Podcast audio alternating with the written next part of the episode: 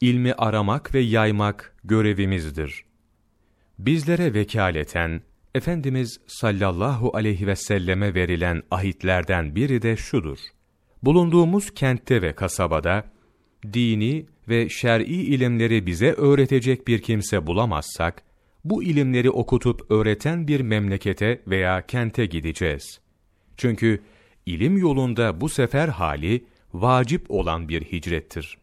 Zira, vacibi ikmale yarayan nesne vaciptir.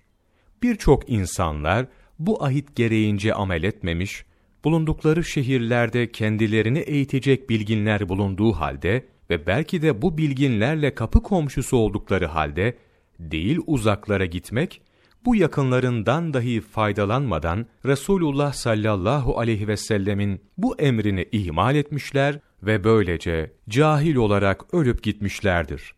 Bundan dolayı bilginler şöyle demişlerdir. Abdestin nasıl alınacağını, namazın nasıl kılınacağını bilmeyen bir kimse, tesadüfen sıhhate uygun tarzda abdest alıp namaz kılsa, onun bu ibadeti sahih değildir. Şu hadisi şerif, bu konunun ispatına yeterlidir.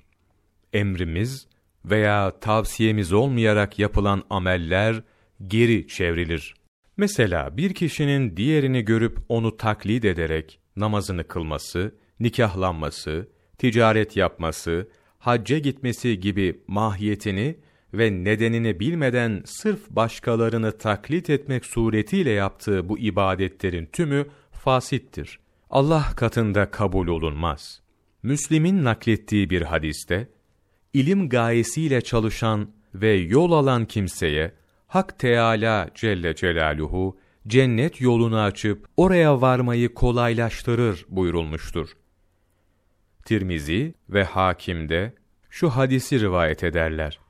Bulunduğu evden ilim öğrenmek gayesiyle çıkan kişiyi gökteki melekler, yaptığından hoşnut kaldıklarından kanatlarını açıp korurlar. Taberani ise şu hadisi rivayet eder.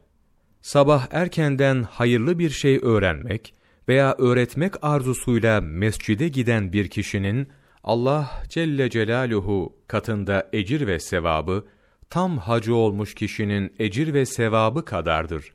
İmam Şarani Büyük Ahitler Sayfa 53-54 17 Ocak Mevlana takvimi